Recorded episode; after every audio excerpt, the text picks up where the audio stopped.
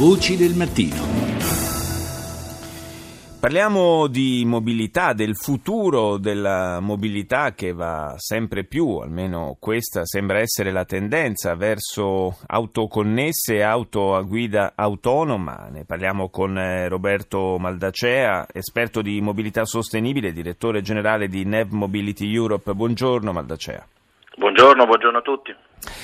Allora, eh, secondo le stime eh, che sono circolate ultimamente, l'Europa sembra eh, intenzionata a bruciare un po' le tappe, ad accelerare molto su, per quanto riguarda le auto eh, connesse, ormai sono molte quelle in circolazione che hanno eh, già varie forme diciamo, di, di, connessione e, e, di interazione eh, autonoma, ma soprattutto eh, sembra prendere sempre più corpo la prospettiva di avere in tempi forse eh, più rapidi di quanto eh, comunemente si possa immaginare eh, un, eh, un, mercato diciamo ibrido composto in parte da auto tradizionali e in parte da auto a guida autonoma.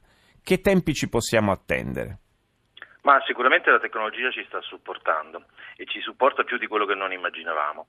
I punti di forza della guida autonoma li conosciamo tutti, la riduzione dell'incidentalità, sappiamo che l'80% degli incidenti sono causati dal fattore umano, la migliore sostenibilità, minori consumi, minore inquinamento e soprattutto minor traffico e poi veicoli a disposizione dal punto di vista sociale per tutti, anche per gli anziani, anche per chi non ha la patente.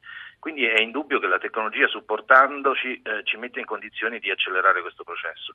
Il vero problema, l'ha detto lei un attimo fa, è, il fattore, è la massa critica, ovvero il sistema computerizzato e il sistema di rete che interconnette i veicoli. Già oggi fa un gran lavoro per prendere decisioni al posto dell'uomo. Domanda è, è se oggi le deve prendere in una situazione mista dove ha veicoli di guida autonoma e veicoli tradizionali, immaginiamoci che grande difficoltà per un computer scegliere e fare delle scelte alla guida avendo a che fare anche con la persona distratta, con la persona non corretta, con la persona che, si, che guida, ahimè, in maniera eh, non eh, diciamo, non positiva. E questo è il vero problema. Quindi l'accelerazione c'è sicuramente dal punto di vista tecnologico, i grandi dubbi ci sono tra i punti di debolezza se le città sono pronte, l'interconnessione è pronta.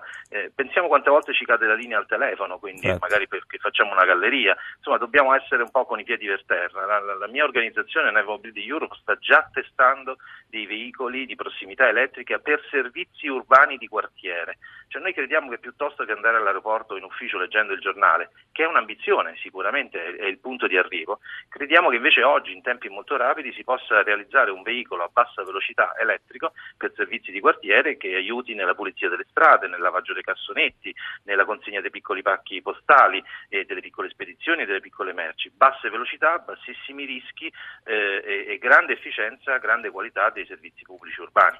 Peraltro già da quasi un anno e mezzo eh, senza per la verità grande clamore, insomma, sono cominciati addirittura i test in autostrada di eh, mezzi pesanti eh, a guida autonoma, insomma, ci sono già dei tir che circolano per l'Europa senza, senza un, uh, un uomo al volante.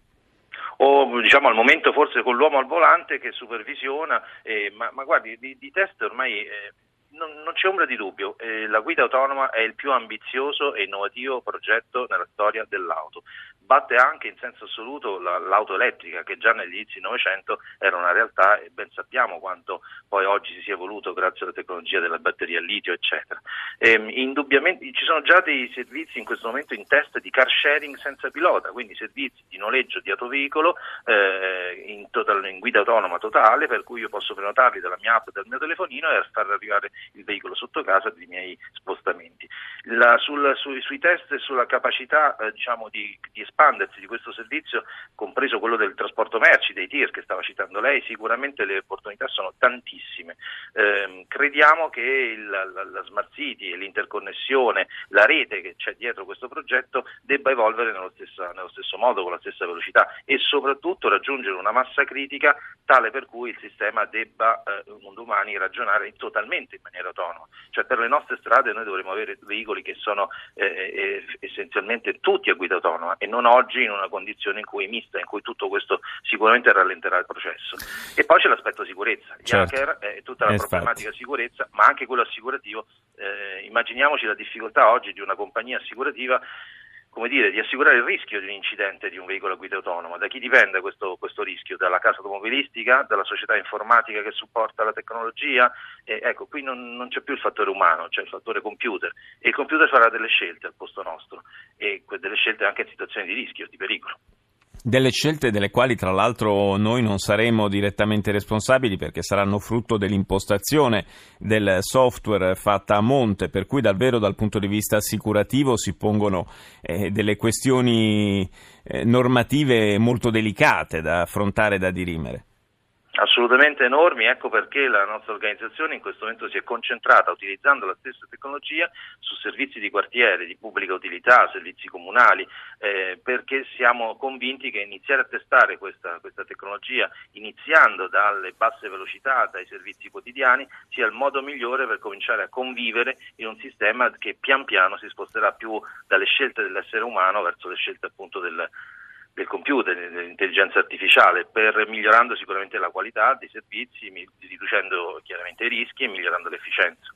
Grazie Roberto Maldacea, esperto di mobilità, direttore generale di Nev Mobility Europe, grazie di essere stato con noi.